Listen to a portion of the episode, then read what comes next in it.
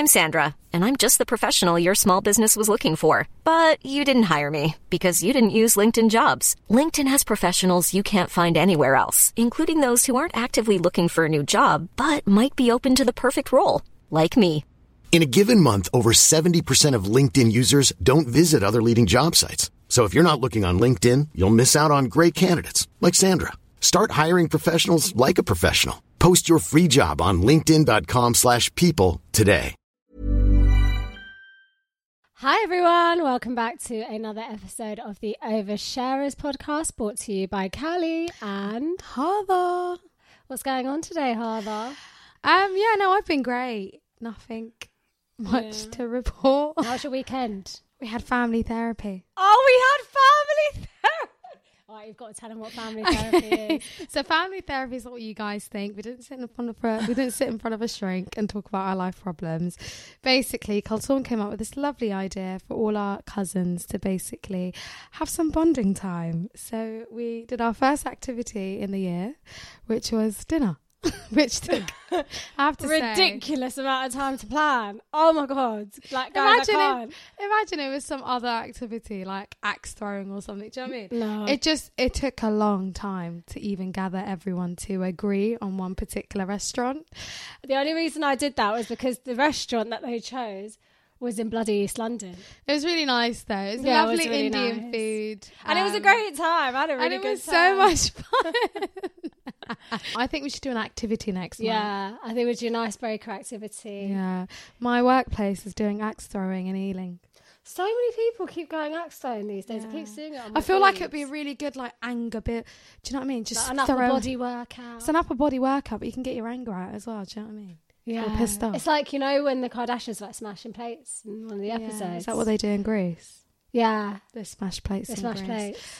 Right, guys, so we asked you this past week to ask us anything, and we said we'll answer in the podcast. So the first one is, tell us a little bit about yourselves, work-life, family situation. So work-life, I work in mental health.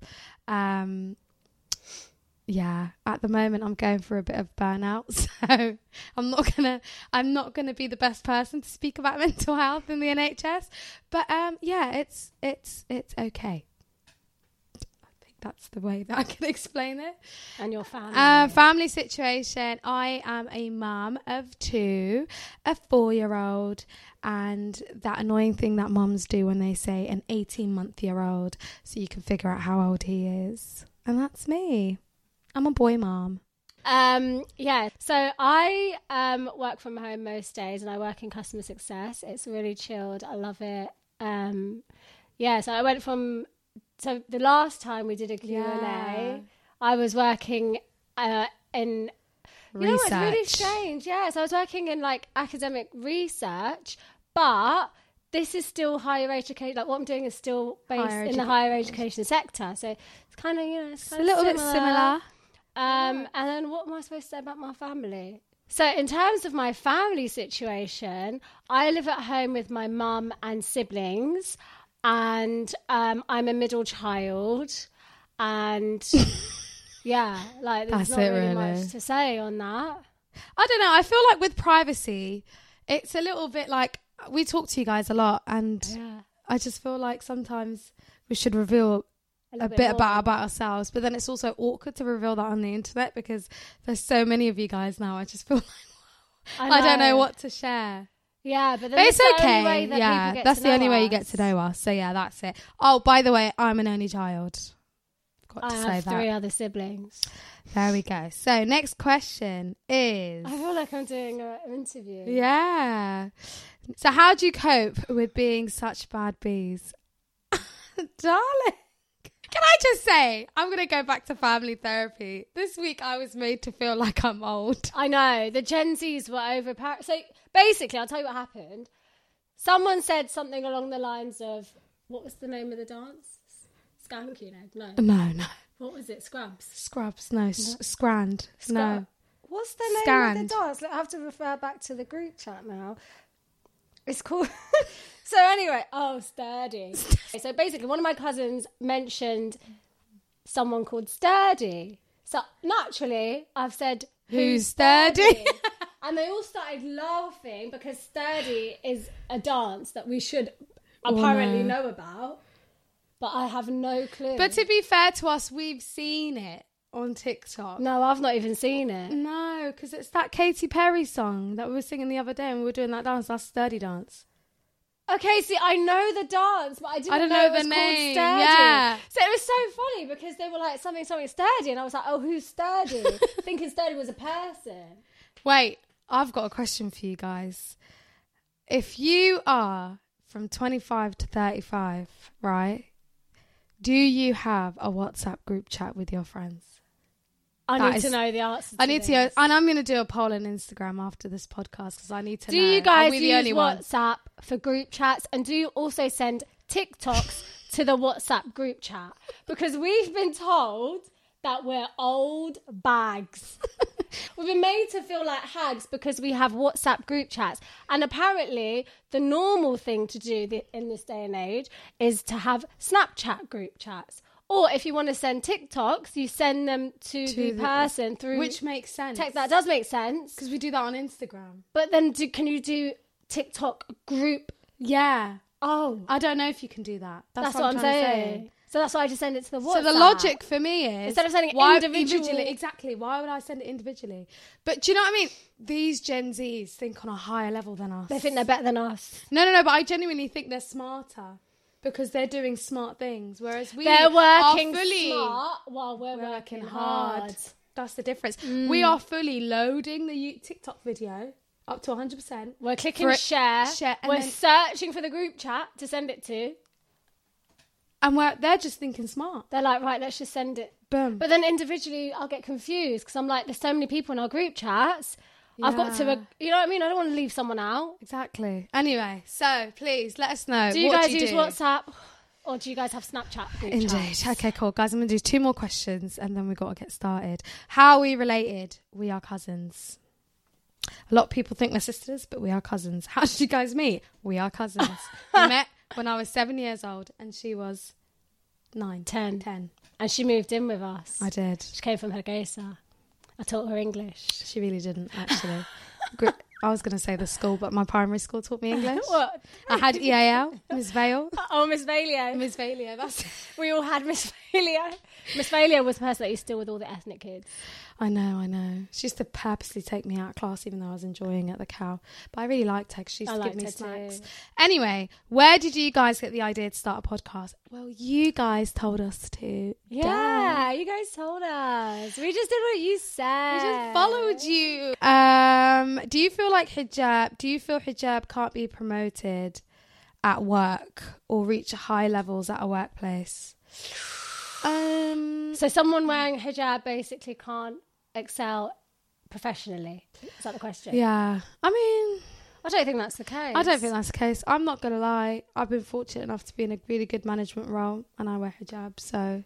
Yeah. This hasn't been I think it depends on the environment. It depends on the people. It depends on your manager. And the company and the place that you work. And the culture of the place that you work. So if you have already sensed there is a toxic environment where people that maybe have started earlier than... later than you are getting promoted, or if you know someone's getting paid more than you, do the exact same job, maybe it's time to move on. Do what Gen Z's do. Job hop. They give it a year and then they hop, which is actually good for them. They're so smart. Whereas the rest of us, we stay in jobs for like 5 years.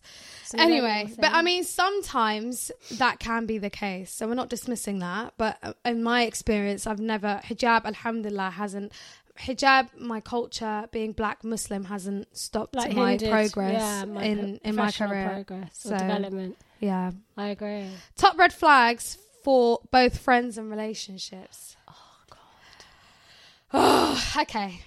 Red flags for me, lying in both, not giving you like enough time, not giving you the attention that you need.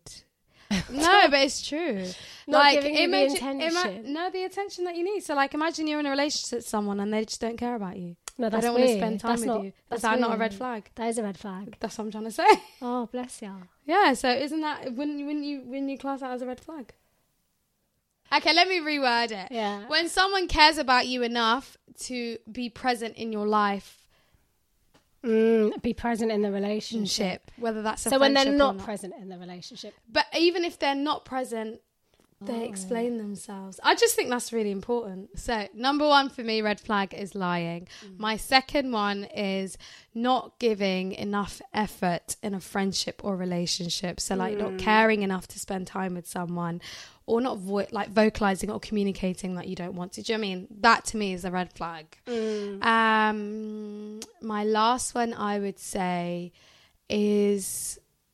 just, I don't know. Can't think of one. What can you say? Red flags. In your friendships and relationships. I just think red flags for me are things like, God, I don't even know. You know, off the top of my head, it's very difficult. But when I'm out away from the camera, I can think of 20. So a red flag for me would probably be something like, you know, when you have like a disagreement with someone, and then instead of telling you how they feel, they just decide to stay quiet. It's like, bitch, talk. Argue with me. Tell me. Not to incite like further argumentation. Is that a word? So you mean when someone shuts down on you? I just don't like a lack of communication. I really don't like that. I don't like not knowing where I stand. Like if there's some sort of... You know when you can sense that there's a bit of tension? Yeah. Or like you've done something wrong. Yeah. But no, they're not telling you everything's fine. Yeah. And you're like, oh, no, it's clearly not. And you're on like eggshells. Yeah, like, and I feel nervous and anxious. I don't like feeling like that. No, I get that. Yeah. That's it puts you in a very awkward predicament as well, because you're in between, like you don't know what's going on. Yeah, and to me, just like it tells me that you're just not emotionally mature enough to say how you're feeling. Maybe you don't have like the... You know, a lot of guys, they just don't like to talk about their feelings. But it's really important. Yes. Because otherwise, the other person's just in the dark. No, I agree with you on that. Yeah, no, I get that. And I think that's the same with friendships as well. Yeah. If you don't really hone in on the support system that you have, but then there's chaos and I'm there to help you. It's just very... But even with the friendship scenarios that we've had like the clingy girl, and then we've had the one... Do you know what I mean? It's just, you just got to talk. Communicate, enunciate. Last one. Would you be offended if someone kept yawning while you were talking to them?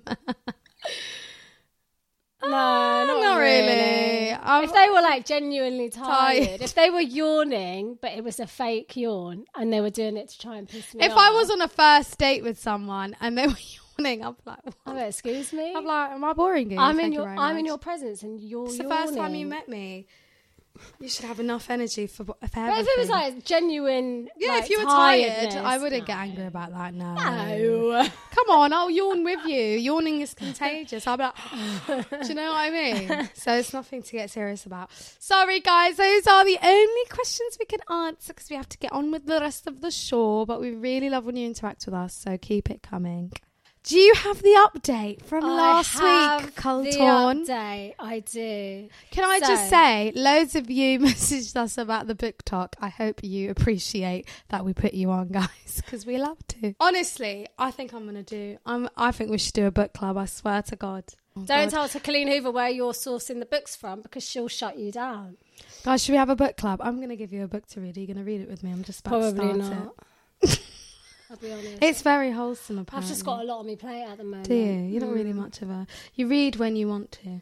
It depends on how much... If I'm not watching anything, I read a lot of books. How critically acclaimed the book is. Oh, God. You just jump on the hype, don't you? I jump on hypes. Anyway, should we... Carry on, yeah, sorry. We're digressing.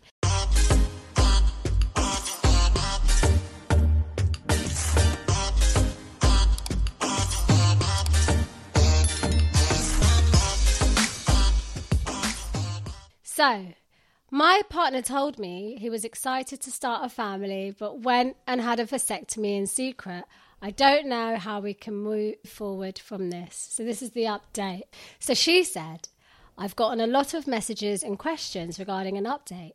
I met to talk with my fiancé this morning and figured I would share the outcome of that conversation, as well as answer a lot of questions I've seen in the comments or that I have received privately. I've received a lot of questions and comments about his body is his choice. And yes, I do agree with this statement. I said in my original post, I respect his decision. It was his choice, his body, and his right to have a vasectomy performed. I never said I was upset that he had it done, but rather upset that when we began to start trying, he acted as though he had not done it and kept it hidden, leaving me wondering why I couldn't get pregnant when he knew exactly why. That was the issue. I don't understand how that wasn't apparent. Further, I had a lot of questions about how I couldn't tell he had done it. I know nothing about vasectomy, so yes, I believed his claim of having it done when I was gone on a girls' trip for my 21st birthday, but comments about the healing time frame and follow-up testing made me doubt this, doubt that he had done it. The more I looked into the time frame of having the procedure done, I doubted him. So it takes a while to heal. And to also must have gone for consultations and stuff with the doctor. Oh my God, why didn't we think of that? That's so true. So is he double lying? Double lying. Oh God. Before all of this came out, I never had any doubts in my partner. He was always very trustworthy, caring, kind, and loving. We rarely argue or fight, and even when we have been, it's been over minor things. I never saw any red flags, and those in my personal life never did either. He was genuinely a great guy, which is what made not just leaving hard. Oh. But it's good for her, because that was a horrible lie. Mm. We've been together for 6 years and we are set to be married in February. We have both invested so much time into this whole relationship as well as time and money into our wedding. So just ending things didn't feel that easy for either of us. We had been staying apart from each other to give us time to cool down before discussing what this would mean for our potential to have a future together. We met this morning to discuss the situation so I could ask him why he hid this and what shocked me even more. Oh my God. I blatantly asked him why he had the procedure done and when he began having doubts about having kids. His response was that he never doubted having kids, but started to doubt his ability to have one / get me pregnant. He followed this up by saying he never had the procedure and knew as little about them as I did. Instead, he had apparently discovered he had a lower than average sperm count due to hormonal issues at a recent doctor's appointment after he mentioned we had been trying without any luck. This appointment was in August. He brought paperwork detailing and proving this to our meeting as well. Oh no, now I feel bad. No, but I just thought, well, why lie and say he had a vasectomy? What, no, because but he felt ashamed. He had a low sperm count. Oh no, I feel so bad that I've dogged him out. Lower than average sperm count. Anyway, he told me he didn't know how to bring the topic up and mentioned that it made him feel embarrassed. And since he was told he wasn't infertile and that we may just have a harder time getting pregnant, he said he was just hoping it would just eventually happen so he wouldn't have to say anything. He says he regrets hiding this and regrets creating a lie to cover it, and I do forgive him. We did rediscuss having kids, to which he assured me is something he still wants. I feel relief knowing his concern, words of encouragement and comfort after every negative test was genuine, as he did truly want them to be positive.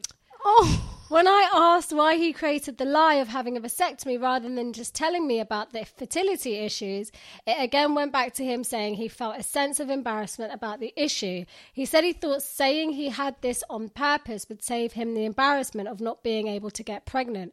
This, I just feel really bad. Okay, finish. And I feel like we definitely... We put our foot in it. He claims his inability to do these last few months has made him doubt his masculinity, and that by creating the idea that he purposefully chose to be sterile would make him seem more like a man.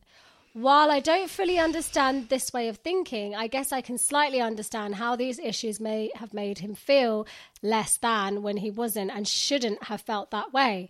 I offered him comfort and we discussed looking into medical interventions as well as just continuing to attempt to conceive naturally.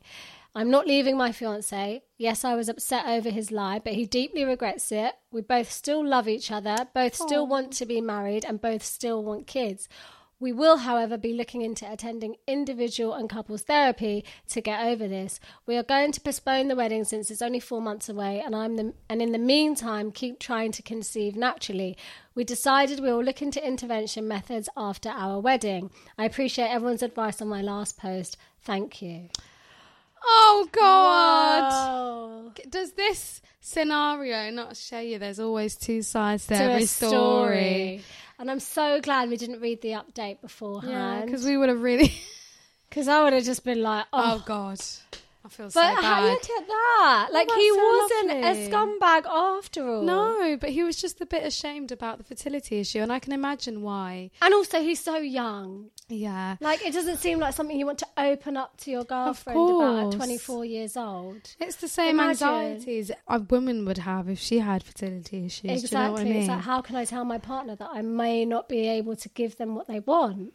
And have children. But, you know, I just feel like, why did he... jump to the conclusion of saying a vasectomy? It was just, but this is what tells you, like, it's really important to really have conversations with your partner. Do you know what I mean? No matter how hard it is, because if he just told the truth, this whole situation, this would not have happened. Exactly. If he'd have just been upfront from the beginning, like, babe, I think I've got some issues with fertility, maybe we should go to the doctor together and get this checked out.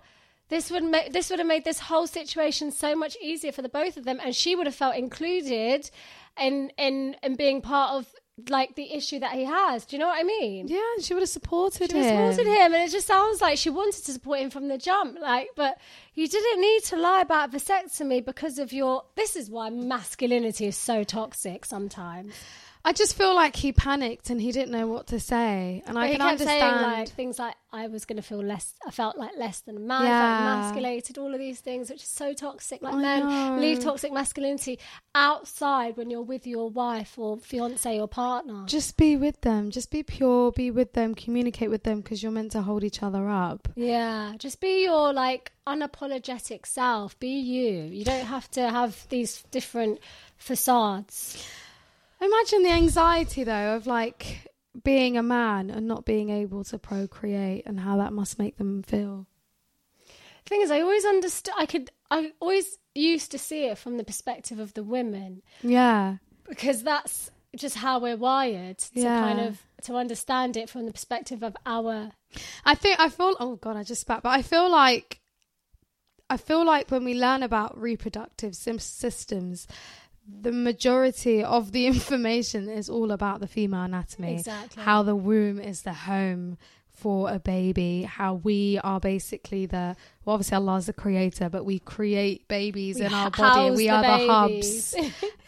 We house babies in our bodies. Do you know what I mean? So a lot of that pressure is, like, always honed on the females and women, and how, like, if something's going wrong, it must be me. Do you know what I mean? Because that's the pressure that society puts on us. You touched on a really good point earlier when you said that a lot of the information out there is targeted towards women, which I think is wrong. Yeah. Because now we have an example of a man who is going through a similar issue, and, you know, he could go and pick up a leaflet at the doctor's, and that leaflet could be, do you know what I mean? Helpful. It could be helpful for him, but it could also be something that was created for women. So I think there needs to be a lot more kind of discussion and a lot more information available for men that are going through something similar. Like, my immediate thought when I hear about fertility issues is women. Yeah, I don't think about men. But the other thing I was going to say is, I think a lot of men, and I don't know if I'm stereotyping at this point,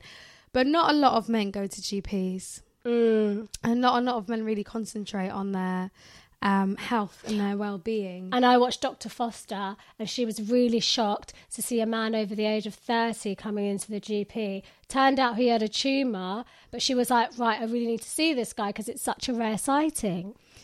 But that's what I'm saying. It's so scary. And I feel like a lot of men often leave going to doctors, going to GPs, getting normal basic checkups to the last minute when it's really late. Whereas, like, I feel like with women, they're more honed in with their well-being. Am I stereotyping properly? But you know, you can correct me. But the point is, there's a high majority of men, and I can actually concur with this because of the fact that in where I work in mental health, a lot of like within psychosis, a lot of young boys are very, they're just deterred from, like, communicating with, you know, with medical professionals or coming into the service to have basic checkups. Like, everything, their whole ideology is, you know what, I'll get better, don't worry, I don't need you guys. Yeah, I can figure this out on my own. Yeah. Which, no, you can't.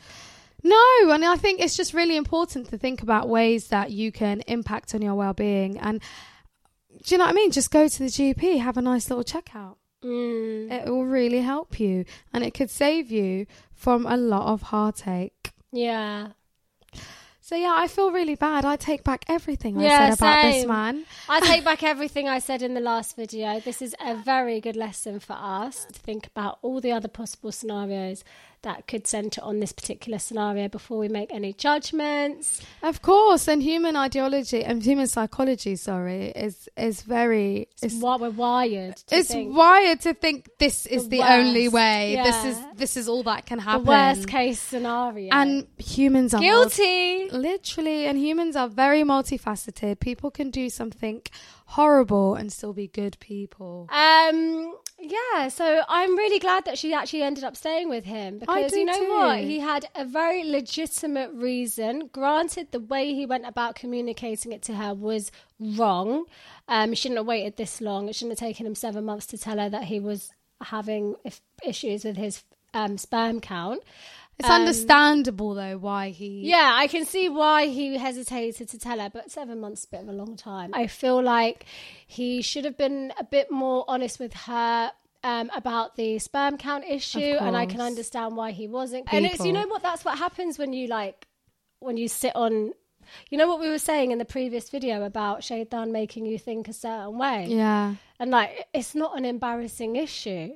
I think that he overthought it and he made it into a bigger problem than it is. And I think if he was to sat down initially and say, "Look, babe, I went to the doctor and this is what happened," I should be so supportive. Look how supportive she is now. Of course, with having gone through all of that. Yeah, no, I agree with you. And I think this is a testament to show couples go through hardship and they move past it together. Yeah, and she's really shown him that she can support him through this. Mm. Do you know what I mean? And I think it's going to be a positive thing, because at the end, if something else happens or another a big drama happens in their marriage, at least they know that they can both handle it together. Do you know what I was thinking of? This takes me to... Go on. From Scratch Netflix. Oh my God. Tears. Lino. Tears. And Amy. Yeah. Did you finish it? I finished it. Honestly, I literally cried. I think from episode 5 onwards, I was just crying. I know. It's just so sad. So this story is about a woman and a man. You know, that typical story of boy meets girl in Florence. They fall in love in Italy. He in Italy, where he's originally from, and then she moved to Italy for an art scholarship or something, some sort of art thing. Anyway, they meet, they fall in love, and then he comes back to America. It's a bit tricky, and then they get this big life-changing news. Mm. I don't want to say too much. I think you guys should watch it, but I think overall, you know what I liked about... Is it called Scratch That or From Scratch? From Scratch.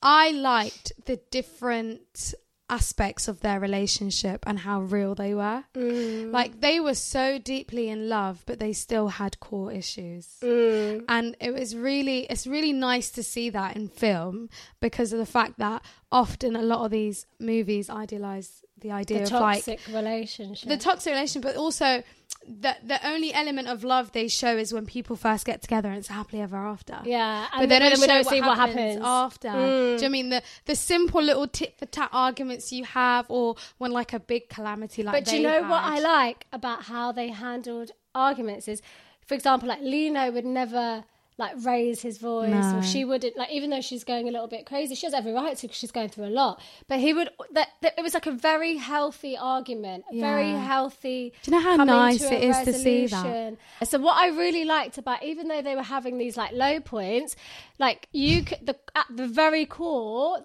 of what was encompassing all of it was the fact that they loved each other so deeply. I know. It was just do you know, and it just made me think, It really made me think about this.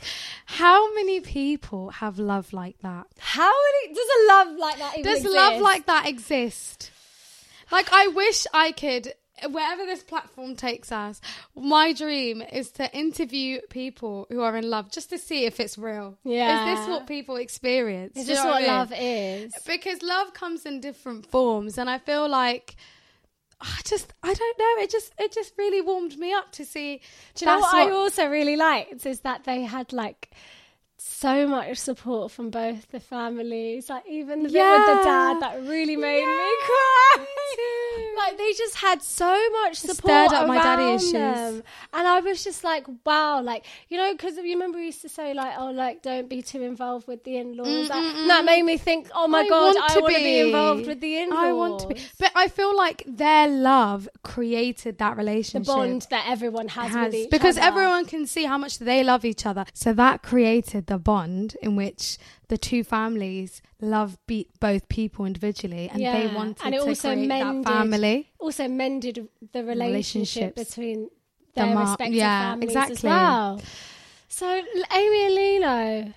I don't know, I just really love it. I think I want to read the book as well to see if it's a bit different. Yeah, same. Yeah, but I mean, overall, it was lovely. 10 out of 10 from me. 10 out of 10, I think you should watch it, guys. But yeah, coming back to this scenario, I think she handled it really well. She supported her man through a very difficult situation. She really reassured him. Yeah, and I think that's the type of relationships, the example of relationships that we need to see. Okay, what else has been going on? Last but not least. So I started The Crown. Oh, God, I can't get into it. Oh, have you not watched The Crown? No. Never watched it? I've seen season one, I got bored. Oh. I don't know. You know what it is? I think it takes a lot for me to get into a show, and I just feel like with The Crown, it just didn't give me the je ne sais quoi that I was looking for. I really enjoyed history when I was at school, and you know what The Crown makes me do is just Google these events and the people take place.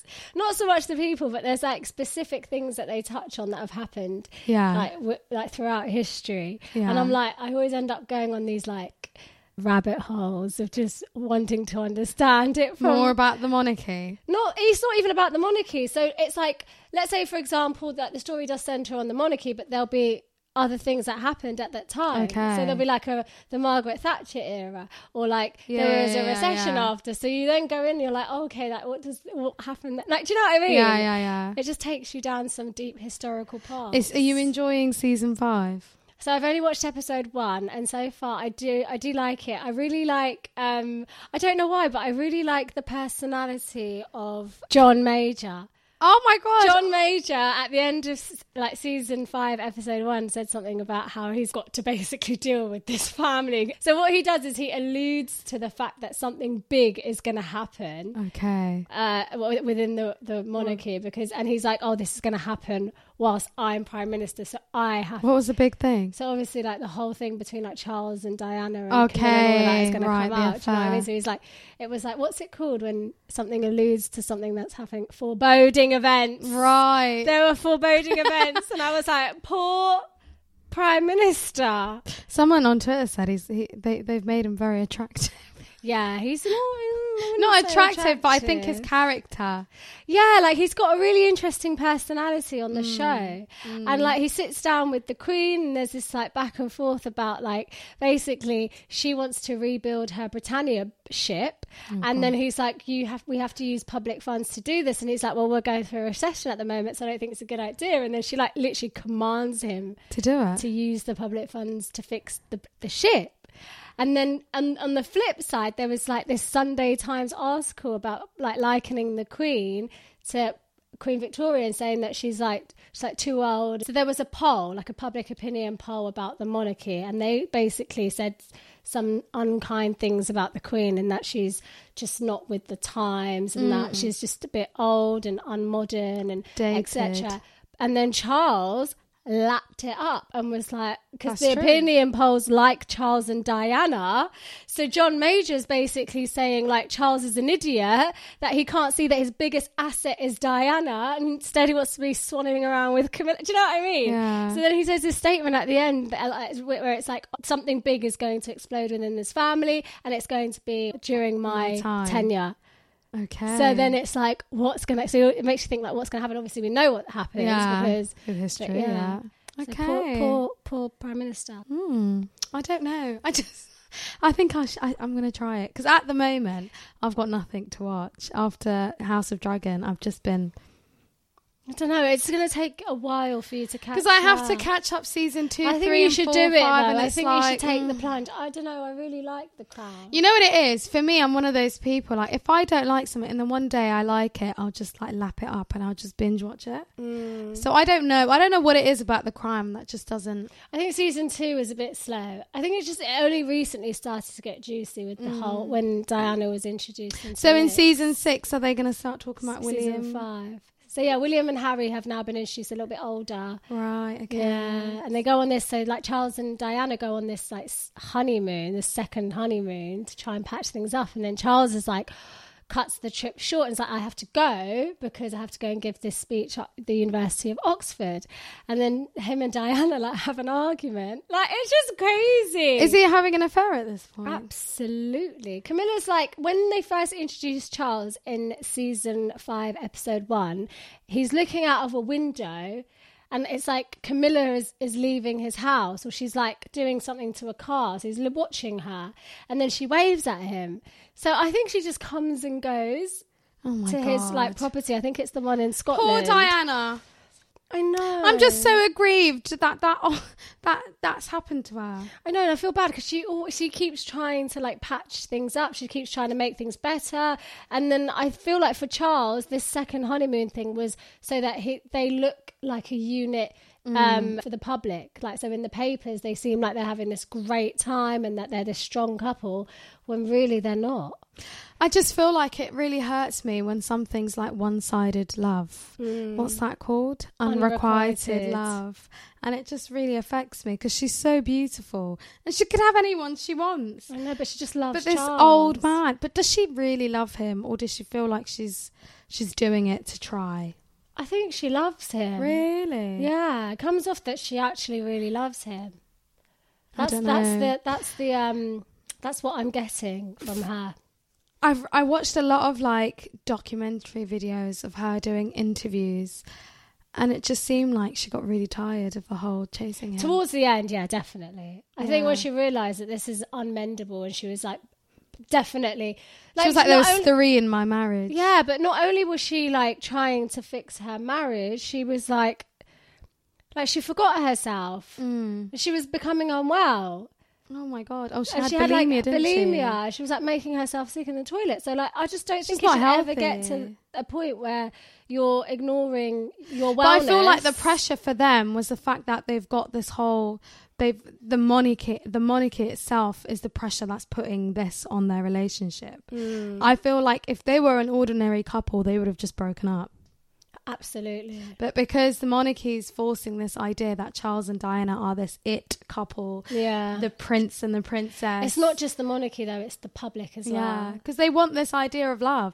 Everyone loves the idea of love and a love story. Yeah, they were like, I think they were like the poster family for just what a successful family, fairy tale relationship looks like. It's what Disney's about. And nobody knew what was happening behind the walls. But you know what? It kind of shows you the reality of what, like, idolizing relationships, like celebrity relationships. Like, for so long, I was like, Beyonce and Jay-Z are just amazing. I used to watch documentaries of them. And then Lemonade came out, and I was like, that sleazy arsehole. How could you do that to our girl? Before Lemonade, it was Elevator Gate. Oh, yeah. But then we didn't really know what that was about. But it just... Beyoncé wasn't doing... But the cracks were showing. Yeah, Beyoncé wasn't doing anything. She was just in the corner letting them fight. Yeah, but the cracks... Oh, my God, I thought about that, you know. My sister fighting my husband. Yeah. Wow. And you doing nothing. So he is guilty of something. Who would you defend, though? I don't know. You have to know the situation. Because when I saw the elevator video for the first time and I saw how badly... Angry Solange was. How badly she was attacking him. The fact that Beyonce didn't even step in. She was there in the corner with her, clutching her handbag. Do you not remember? But I think a part of that is Beyonce's like...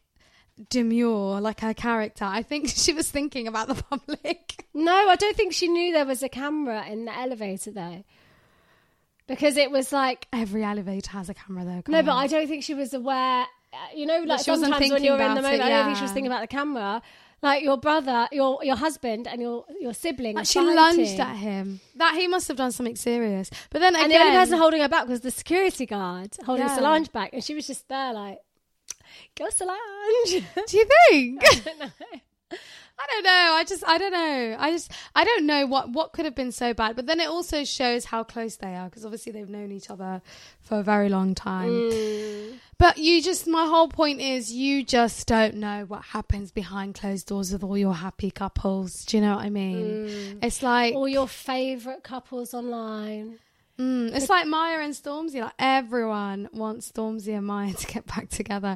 And in my head I'm like, she's engaged. But yeah, I feel like idolising... I mean, it's nice for the heart. I like to see love stories. Yeah, I'm a big romantic me. You know what it is? It's good in terms of just seeing successful relationships. There's nothing wrong with being influenced by success. No, of course. However, we've got to take everything with a pinch of salt. Exactly. And there's always two sides to every story. Like we just demonstrated today. In this lovely podcast. But guys, thank you so much for listening to the update today.